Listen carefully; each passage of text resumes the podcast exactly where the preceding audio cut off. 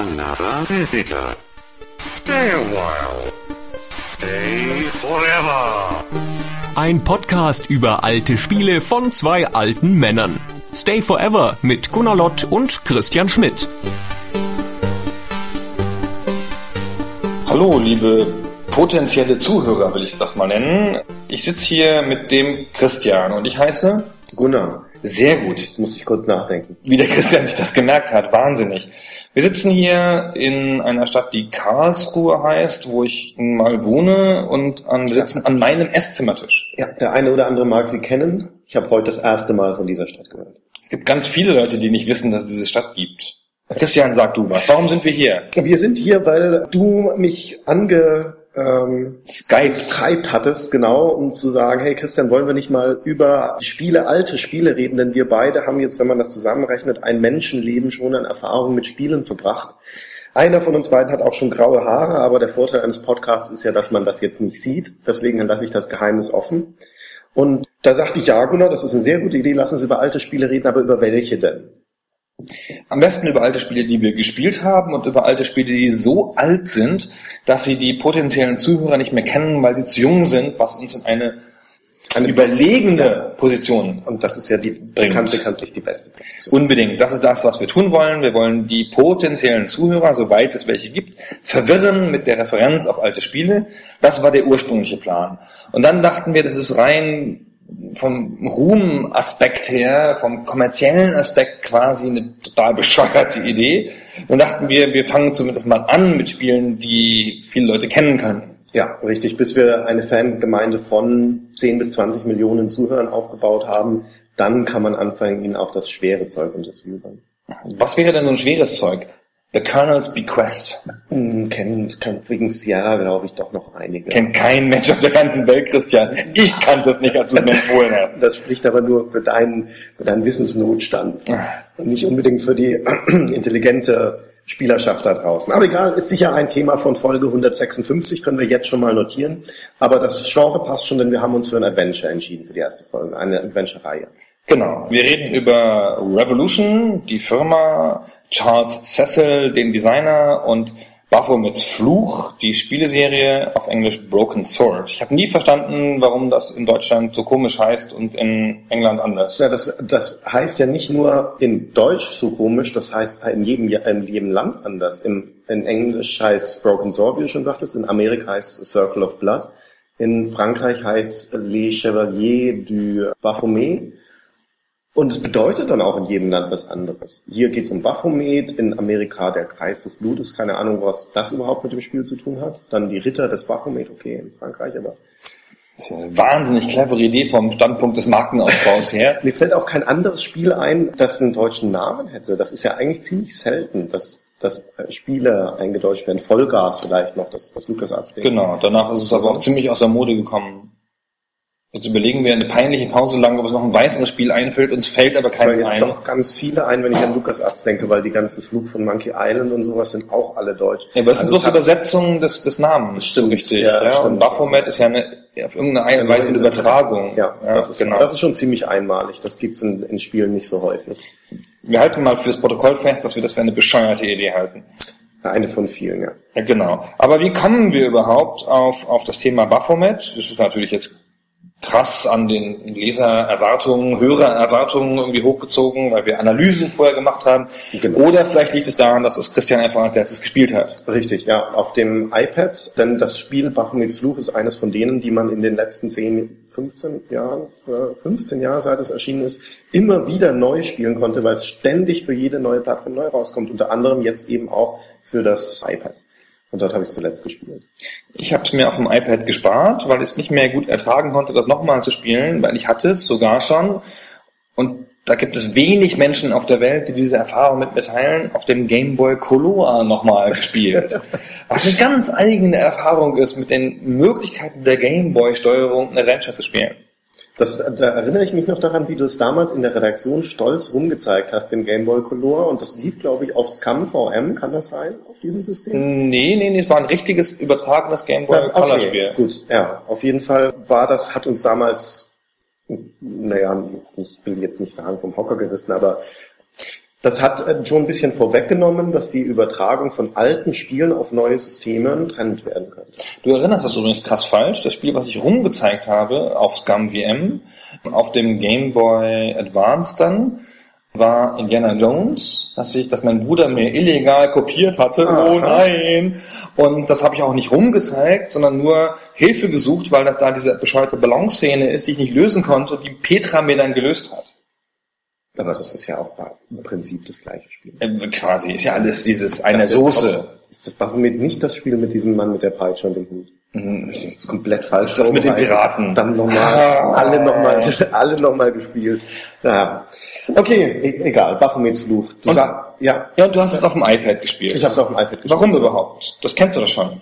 Ja, natürlich, weil mich interessiert hat, wie das übertragen wurde auf die iPad-Steuerung. Das ist ja auf dem PC ein klassisches Point-and-Click-Spiel mit einer Maus. Wir wissen, auf dem iPad gibt's keine Maus. Wie funktioniert es also dort? Und es ist ja auch vorher aufs Nintendo DS übertragen worden, auf die Wii unter anderem auch, dann in diesem Director's Cut, den es auch jetzt für den PC gibt und eben auch fürs iPad. Und jedes Mal die Steuerung angepasst. Aber es funktioniert erstaunlich gut auf dem Pad. Erstaunlich gut ist in meinen, meiner bescheidenen Welt eine Untertreibung. Ich habe jetzt Baphomet nur ganz kurz nochmal auf dem iPad gespielt, aber ich habe eine ganze Reihe von Adventures auf dem iPad gespielt. Und ehrlich gesagt, die Adventures sind auf dem iPad besser als auf dem PC.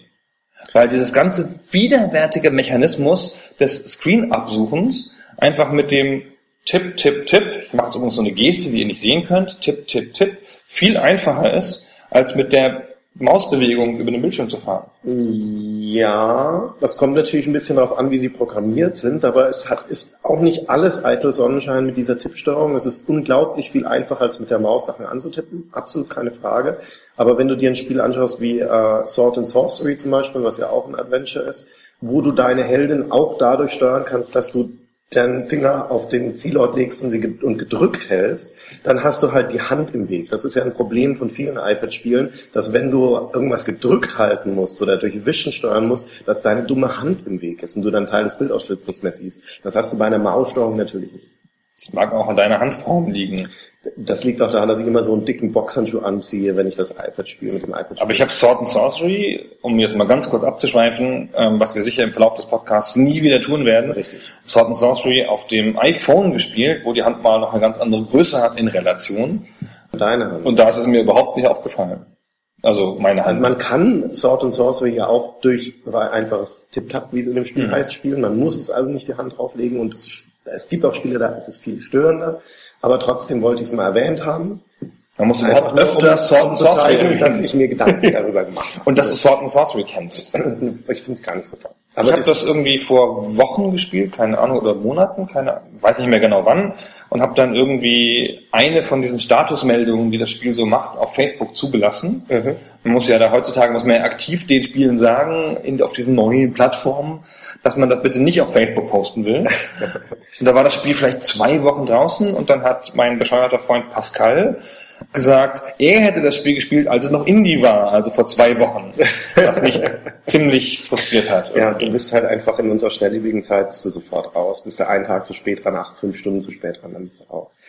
Aber hey, deswegen reden wir auch über Spiele wie Baphomets Fluch, die einfach so lange her sind, dass wir schon wieder Indie sind, weil wir sie noch kennen.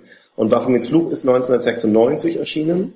Das ist also 15 Jahre aus unserer Perspektive her und war aber für die Adventure-Historie eigentlich schon eher in der Spätzeit. So der späte Höhepunkt, würde ich sagen. Genau, also ein nachgeborenes Spiel so ein bisschen, kam nach der großen Welle der LucasArts-Sachen.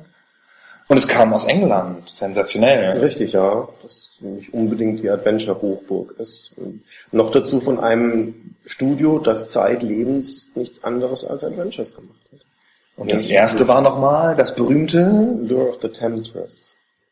War das erste. Oh, tatsächlich, das war noch vorher. Stimmt, ich hätte jetzt ein anderes Spiel gesagt, aber wahrscheinlich hätte ich auch das nicht Das gesagt. sagt, das sagt ein berühmtes Spiel. Nein, ich habe hab vergessen, wie es heißt. Beneath the heißt Sky. genau. Das es auch fürs iPad gibt inzwischen, aber das habe ich noch nicht ausprobiert. Also Lure of the Temptress, also da, da, da muss ich jetzt mal ein bisschen abschweifen in diesem Ganzen, obwohl wir eigentlich über Rouge sprechen. Aber Lure of the Temptress war damals ein sehr interessanter Neuzugang zu den Adventures, weil es ein paar Elemente gemacht hat, die man so selten in dem Bereich sieht. Zum Beispiel, dass sagt, wir haben dieses Virtual Theater System, das heißt, unsere Akteure sind Teil eines Theaters und die haben ihren eigenen Lebensablauf. Das heißt, äh, unser Held läuft durch die Stadt und geht in die Schmiede und der Schmied ist aber halt einfach nicht da, weil der gerade drüben in der Kneipe sitzt.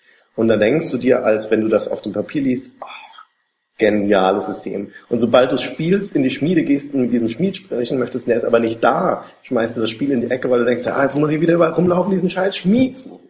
Aber ja, wenn, dann, dann hatte es noch so, dann hatte es so einen Sidekick dabei, dem du Befehle zusammenklicken konntest und so weiter und so weiter. War also von der Spielmechanik her sehr interessant, aber spielerisch ein bisschen stark. Dann kam Beneath the Steel Sky und das machte alles viel, viel besser. Das hört sich ganz großartig an, so wie du es erzählst. War's nicht. Hm, schade. wie hieß eigentlich dieses, dieses Infocom-Adventure, in dem du so ein Detektiv warst, der einen Fall löst und da, wo es wahnsinnig drum ging, zum richtigen Zeitpunkt an, um 17 Uhr da zu sein, um das Gespräch zu belauschen zwischen den beiden Helden. War das Deadline? Deadline, ne? Genau, Deadline war es, glaube ich. Mhm. Und das ist so unfassbar übrigens, wie Spiele damals waren. Das war halt nicht schaffbar. Das ging halt nicht. Du musstest halt wieder und wieder und wieder ja. spielen und immer dann dir den Fall dabei beim Wiederspielen zusammenpuzzeln. Das war darauf gemacht, es mehrfach zu spielen und dabei zu lernen. Das ist so dieses Trial and Error, dass ich scheitere an einem Spiel und dann wieder von vorne beginne, auch nicht beim letzten Speicherstand, sondern von vorne. Das ist tatsächlich was, was so alte Veteranen wie wir gerne erzählen, weil wir uns da durchgekämpft haben, zwangsläufig, aber was heute nicht mehr so populär ist. Das ist ja, Es war auch, glaube ich, ganz schlimm, aber es hatte auch seine, seine Stärken, das das System. war wirklich ganz schlimm. Ich erzähle immer wieder gerne die Geschichte von einem Spiel, das, das ist ein Spiel, das wirklich keiner kennt. Livingston von Infogrames, das, äh, Infogramm. von Infogramm, wie sie damals noch hießen und heutzutage Namco Bandai. Und das ist, das war so ein Jump Run, eigentlich ein relativ klassisches, aber gegen Ende im letzten Level musste man in eine vertikale Höhle hinunter und ein riesiger Schacht und links und rechts so ein paar Vorsprünge. Und wenn du da daneben gesprungen bist, in die Mitte, dann fiel dein Charakter zu Boden und starb. Und dann wurdest du zurückgesetzt in diesem Moment, wo der Bildschirm wechselte, das heißt, wo er nach unten fiel. Und du konntest also bei, auch bei zu 100 Leben mit Zuschauern, wie er dann 99 Mal nach unten fiel und starb. Das heißt, du musstest also auswendig wissen, wo du hinspringen musst am Bildrand, damit das Bild umspringt und du dann irgendwo landest. Und das habe ich tatsächlich so oft gespielt, das Spiel, bis ich es alles auswendig gelernt hatte. Das ganze Spiel durch, gestorben, das ganze Spiel durch, gestorben, bis ich es irgendwann geschafft habe. Wir waren so viel Einzige. besser als die heutigen Spieler, Eigentlich schon. würde ich mal sagen. Aber ich, das kommt ja alles wieder. einfach verzweifelt. Das kommt, wir hatten ja kein Leben mehr. Ja, Wir kannten genau. ja auch niemanden. so. Es gab ja das Internet nicht und Facebook. Aber das kommt ja wieder alles. Also es gab ja letztens auf dem, auf dem, auf dem iPhone One Live, wo man halt genau ein Leben hatte. Das Spiel halt spielt, danach ist es halt vorbei, man kann es nie wieder starten. Man muss es dann sozusagen löschen, nochmal neu runterladen und nochmal spielen will. Schöne Idee. Und das war, war ganz clever. Und übrigens ist auch Mountain Dew mit Zucker zurückgekommen. In dem ganzen, ähm, warum erwähne ich das? Das ist irgendwie ganz cool, noch dann, wenn Es kommt Crystal- alles wieder. Wenn Crystal Pepsi wiederkommt, dann, Dann haben wir wirklich es, alles genau. gesehen. Über welches Spiel reden wir nochmal? Baphomets Fluch Ah, es. Wir reden ja die ganze Zeit darüber. Genau, ja. Und du hattest das vorhin schon erwähnt, den guten Charles Cecil, der der Macher dahinter ist. Das ist ja, Revolution Software ist ja, wenn man ehrlich ist, eine One-Person-Company. Einmannfirma. Das klingt genau. so nach, wow, Studios, noch, noch dazu, Studios heißt, glaube ich, das klingt so nach riesiger Firma, die gewaltigen Gebäude, aber eigentlich ist ein Mann, der sich halt immer mal Leute anheuert, um dann seine Projekte zu machen. Also ich glaube, am Anfang waren es schon mehr Leute, aber nach den ganzen Wirrnissen, durch die diese Firma gegangen ist, durch die diese Firma gegangen ist, man soll keine komplizierten Sätze bilden, wenn sie aufgenommen werden. Und wenn man Bier getrunken Und wenn man Bier getrunken wir hat, wir trinken übrigens getan. ganz viel Tannenzäpfle, Ah, jetzt hast du es doch erwähnt. weil Ich habe wir... gesagt, erst den Sponsoring-Vertrag abschließen. Ja, aber das kann man schon mal sagen, weil es einfach ein ganz okayes Bier ist. Und Nein, wir, nein, du- also, wow, wow, wow. also ganz okayes Pilz ist Ja, in der. Definition, wo ja für den Herrn Schmidt Pilz kein richtiges Bier ist, weil er ja aus. Franken kommt. Richtig. Ja. Aber wir haben gerade keine andere Alternative, deswegen trinken wir also Tannenzäpfle. Genau, und das ist halt ein badisches Bier. Ich muss es nochmal kurz dazu sagen, was in der Region hier sehr stark ist, weil die Karlsruher Biere alle überhaupt nicht trinkbar sind. Ich rate stark von Karlsruher Bieren ab, aber wenn man in der Region ist, Tannenzäpfle gibt's auch überall. Waffenmits Fluch. Charles Cecil, Charles eine Cecil. Mannfirma. Richtig, genau. Der hat, äh, also zumindest wei- weiß ich es noch zum Release von, von Baphomets Fluch 4. Das war neu 2006 oder 7 oder sowas. Also nach dem zur dritten Teil hat das Studio Revolution Software zugemacht. Da haben sie alle Leute entlassen, die noch drin waren. War ja auch nicht so der Brüller und nicht so erfolgreich. Und Teil 4 hat er dann mit Sumo äh, Digital entwickelt, also mit einem Auftragsstudio im Prinzip. Und er war der einzige Angestellte von Revolution Software zu dieser Zeit. Ja. Ist ja wie heute die Adventure-Firmen halt so sind. Ja auch nur noch so ein, zwei Leute. Das war ja auch in, die, in der Zeit der Adventure-Diaspora, wenn man, wenn man ehrlich ist. Aber ja, aber Charles Cecil ist einfach einer der nettesten Menschen der Spielebranche. Wir sind in der glücklichen Lage, dass wir lange als Redakteure gearbeitet haben und deswegen total viele nette Menschen aus der Spielebranche persönlich kennen. Ich erwähne das nicht, um anzugeben. Und, Aber schon ähm, auch. Schon auch, natürlich. Aber Charles Cecil ist tatsächlich einer der nettesten. Ist so ein richtig prototypischer Engländer. Bisschen, bisschen vornehm auf eine Art, finde ich. Aber, aber halt auch leutselig und lustig. Ja, es steht ihm aber ganz gut, also dieses Vornehme und er ist einfach, er ist so offen, freundlich, nett und um Verständnis bemüht, verzeihend auch, wenn man seine Spiele nicht so gut findet, so zumindest den dritten und vierten Teil. Und man kann mit ihm echt guten Bierchen trinken gehen. Ja, man kann auch ein bisschen über Spiele philosophieren mit ihm.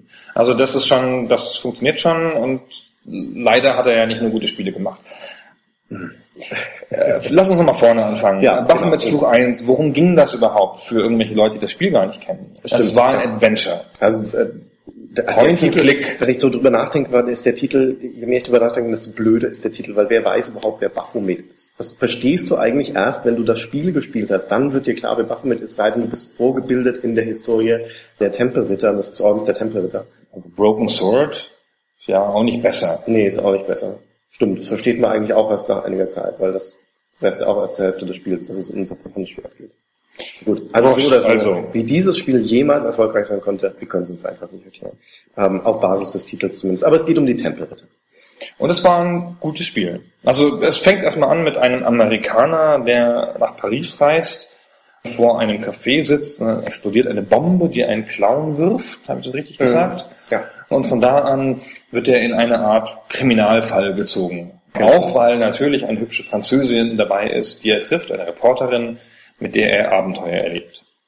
Genau, und dann kommen einer groß angelegten Verschwörung auf die Spur, wie das gerne so ist in Abenteuerspielen. Und da geht es um ein, um das Vermächtnis der Tempelritter und um ein, es gibt ja viele Gerüchte und Verschwörungstheorien, dass die Templer noch weiterleben und dass sie insgeheim die Weltherrschaft anstreben und genau das greift dieses Spiel auf. Aber auf der einen Seite natürlich als, als Fantasie, aber auf der anderen Seite doch sehr kenntnisreich, was die Geschichte des Templerordens angeht. Also wenn man vorher noch nichts darüber gehört hat, wenn man dieses Spiel durchgespielt hat, wird man mehr über die Geschichte, die Insignien des Tempelordens wissen und das auf sehr unterhaltsame Art und Weise vermittelt.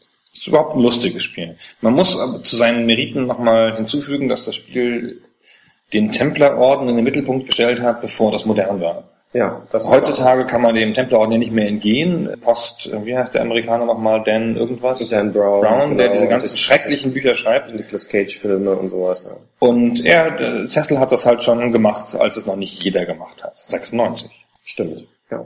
Also es hatte überhaupt, das war auf der einen Seite finde ich hatte hatte das Baphomets Buch ein bisschen Glück mit dem Timing, weil es in ein Jahr gefallen ist, in dem die großen Konkurrenten, also so die Platzhirsche in dem Bereich waren LucasArts und Sierra, keine bedeutsamen Spiele rausgebracht haben. LucasArts hatte im Jahr davor Vollgas in the Dick veröffentlicht, dann als nächstes kam Monkey Island 3, das war 97, also 96 kein Spiel und bei Sierra war 96 Larry 7, glaube ich, und das war's.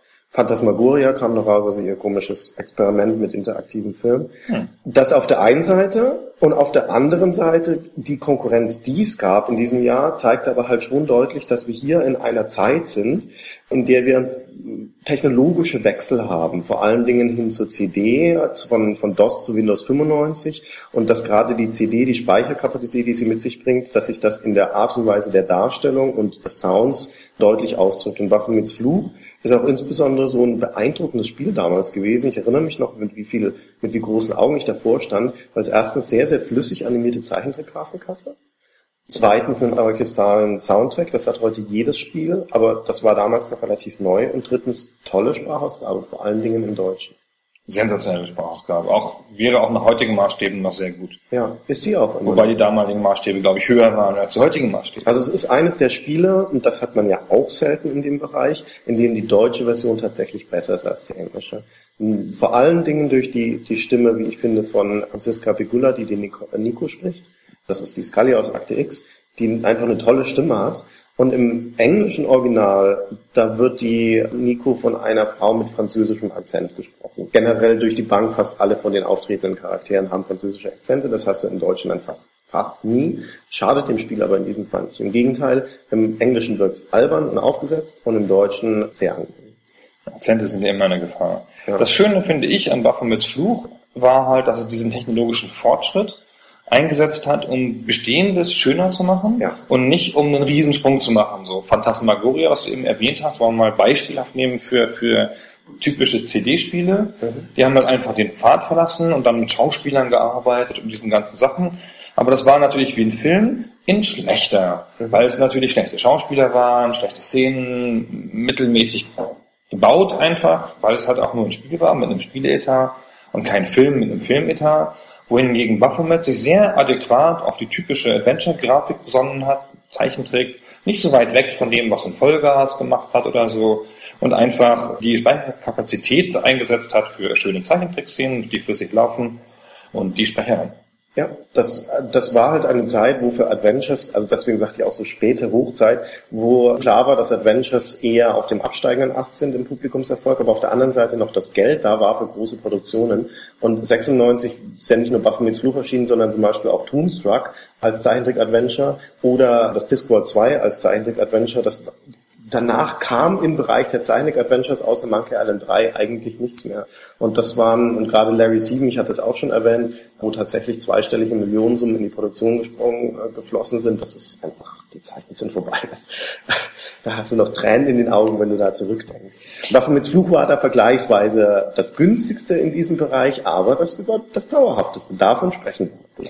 Aber man sieht auch, das alte Paradigma der Spieleentwicklung, wenn du Sachen willst, die lange Zeit überdauern, nimm Comic-Grafik und mach ja. keine realistische Grafik. Realistische Grafik altert, Comic-Grafik nicht, ist hier beispielhaft bewiesen.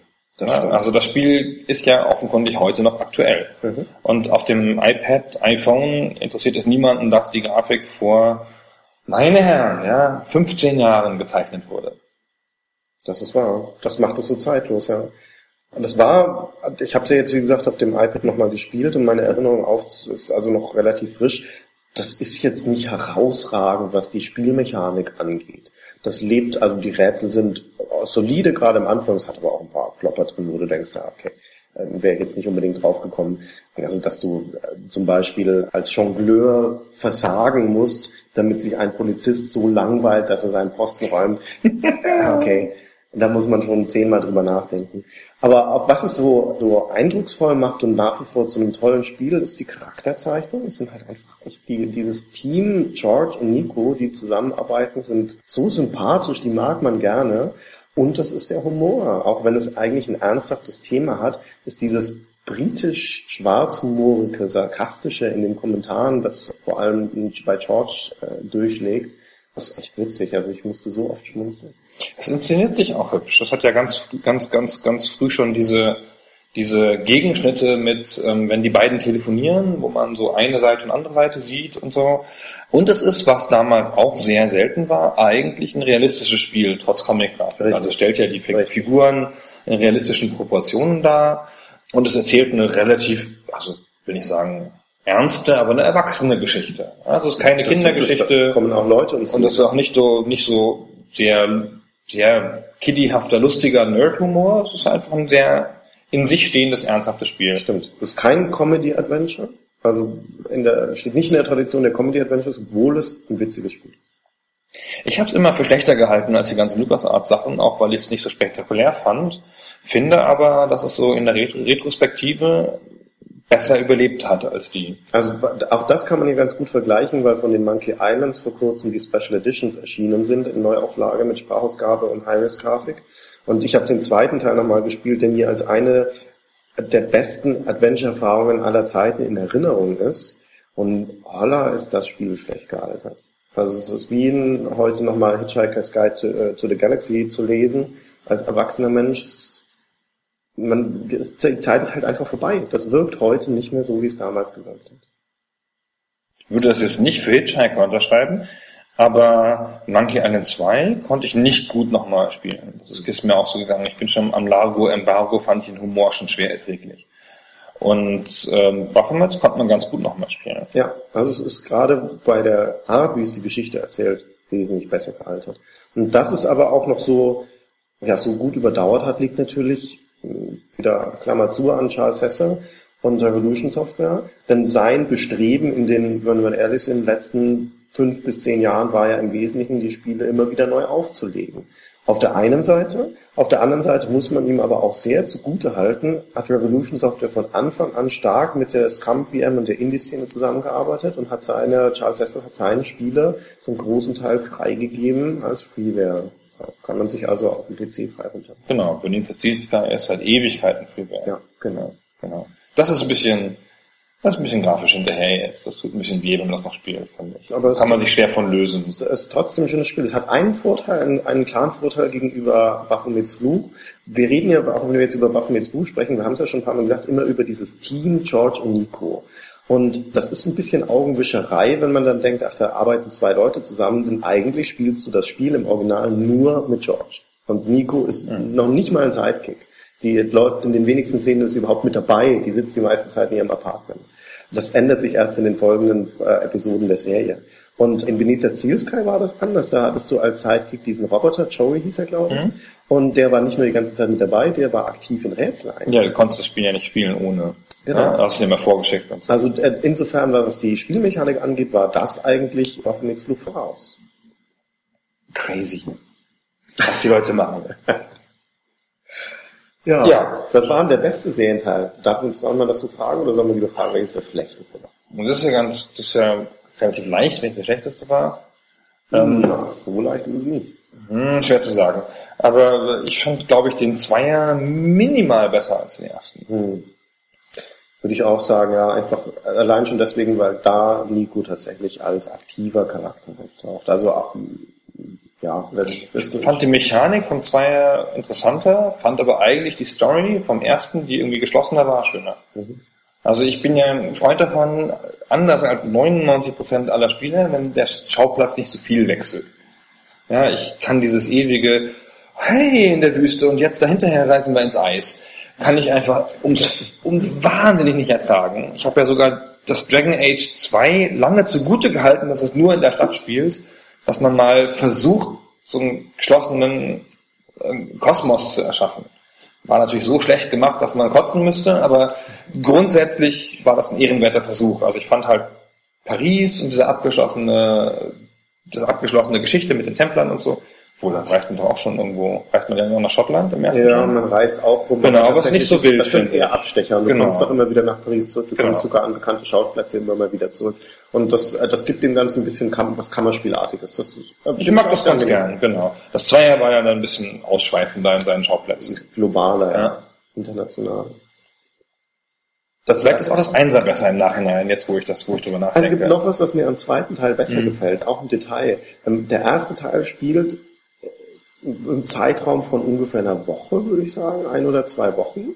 Und die beiden, die so toll animiert sind, also die Animationen sind echt klasse, ziehen sich nie um. Die haben immer das Gleiche an. Im zweiten Teil haben sie, wechseln sie ihre Klamotten.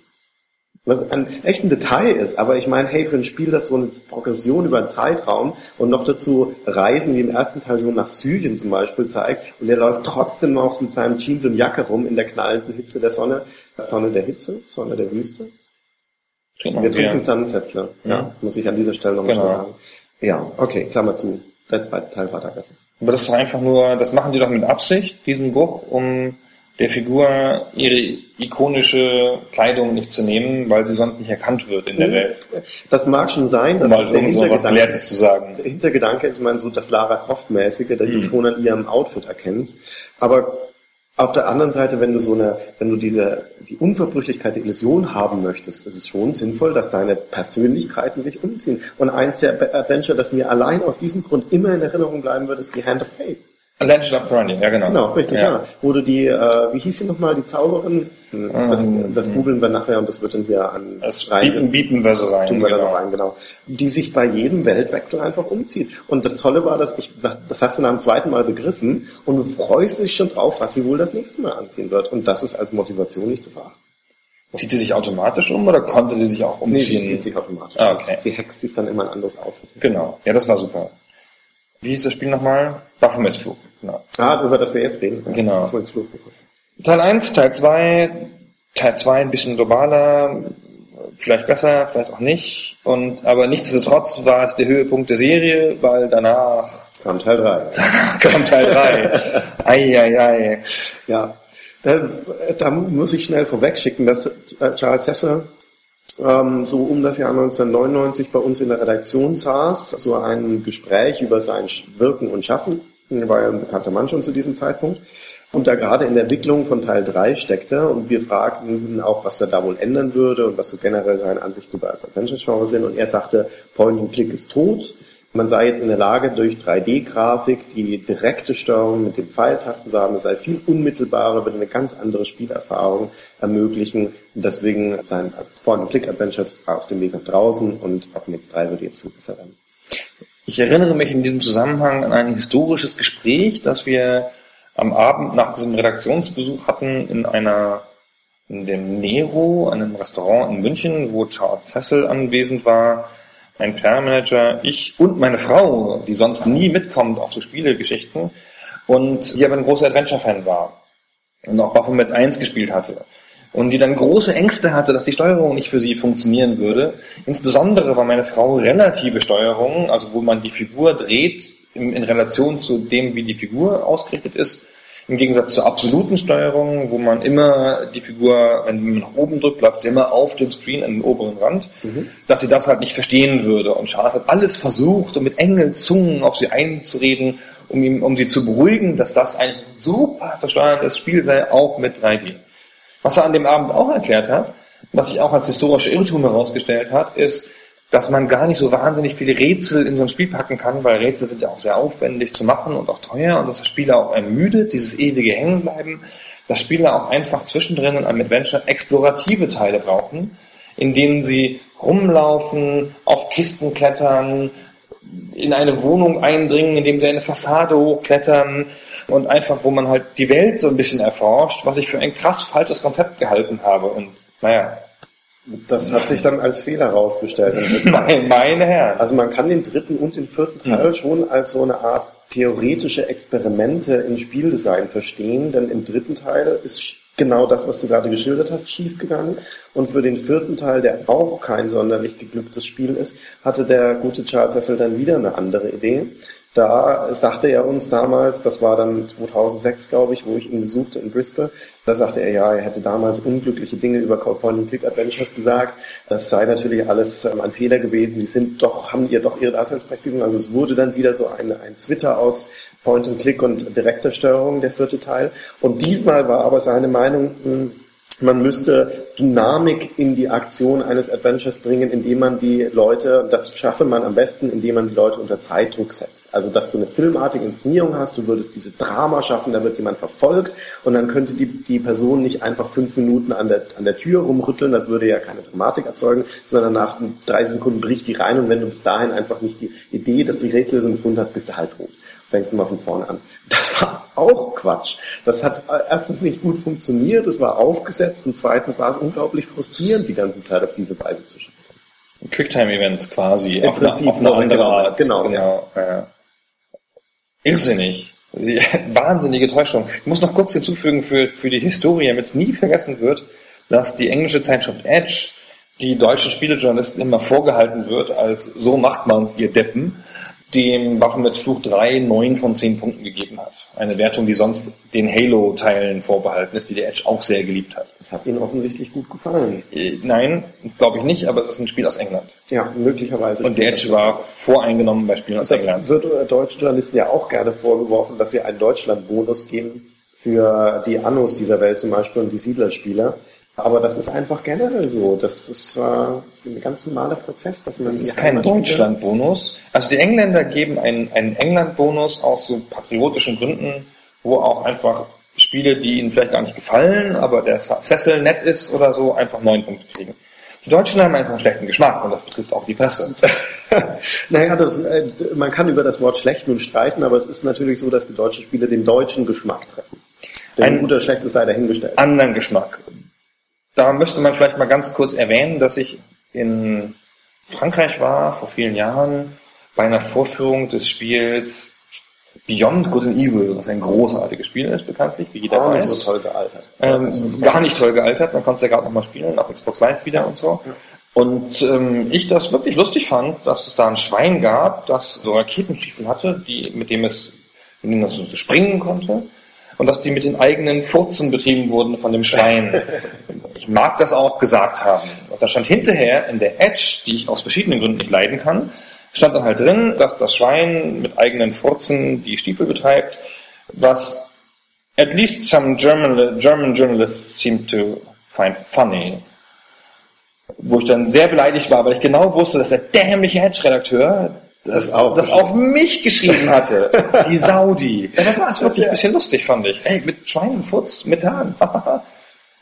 Ja, da springe ich dir jetzt auch nicht. Hm, ja, dann war es vielleicht nicht lustig. Im zweiten, dann müsste dir Baphomets Fluch 2 ja wunderbar gefallen, weil da gibt es auch eine Szene relativ am Anfang, wo man im Hafen ist und in einem so einem Häuschen ist der Wärter drin von den Docks und der kocht sich da Bohnen und dem erzählt dann auch im Dialog, dass er nichts anderes außer Bohnen essen würde, außer ab und zu mal Erbsen. Und daraufhin sagt George Robert dann, ob er nicht mal durchlüften wolle. George Stobbart. Stoppert, oder? Stobbart, ja. Ich genau. Lobbert verstanden. Nee, Okay. Entschuldigung. Ob er nicht mal durchlüften wollte und er sagt dann, nee, warum denn? Naja, man, man könne mit seinem Methanausstoß einen kleinen Zeppelin füllen. Und das beweist er im Laufe des Spieles dann auch noch. Ist ja voll lustig. Furzwitze. Kann man nicht oft genug machen. Also, bitte. Und wo wir gerade bei Geschmack waren, kann ich auch noch mal kurz abschweifen, aber es hat immerhin mit Charles Sessel zu tun, als ich nämlich ihn besucht habe in England, da gingen wir dann abends noch essen und da entspann sich vorher eine Diskussion darüber, über die Qualität der englischen Küche. Und äh, er sagte dann, behauptete steif und fest, dieses Vorurteil, dass die englische Küche so schlecht sei und nicht kochen können, die Engländer nicht kochen könnten, sei veraltet. Mittlerweile die neue englische Küche ist herbe internationales Niveau, man kann da können alles probieren, kann. Wir gingen in ein Restaurant in Bristol, das auch gehobener Klasse war offensichtlich. Ich vertraute seinem Urteil, was Lokales zu bestellen, bestellte einen Shepherd Pie. Das ist so ein, für die, die es nicht kennen, das ist so eine Blätterteigtasche, die gefüllt ist mit Fleischmatsch. Und das war das widerlichste, was ich in, seit Jahren gegessen habe. Ich konnte es auch nach zwei Bissen nicht weiter essen. Und damit war es äh, Charles Cecil aufs demütigendste widerlegt. War er wenigstens beleidigt? Er nahm das mit der typisch englischen Klasse. Ja, die Engländer, man kriegt sie nie. Diese Aristokraten. Wahnsinn, echt. Was hat die GameStar eigentlich dem Vierer gegeben? Dreier, Vierer, weiß man das noch? Dem, ja, das Vierer hatte ich ja Hast du selbst getestet? Genau. getestet, ja, und habe äh, 74, 75, glaube ich, gegeben. Schon noch nett, ne? Das ist schon noch nett. Ja, es war auch kein, es war kein grottig schlechtes Spiel. Es hatte genau wie alle anderen Spiele Serie auch. Der Humor war gut, die Charakterzeichnung war gut, die Story war okay. Ein paar der Rätsel waren auch okay. Technik und Steuerung waren halt da. Wie immer das Problem.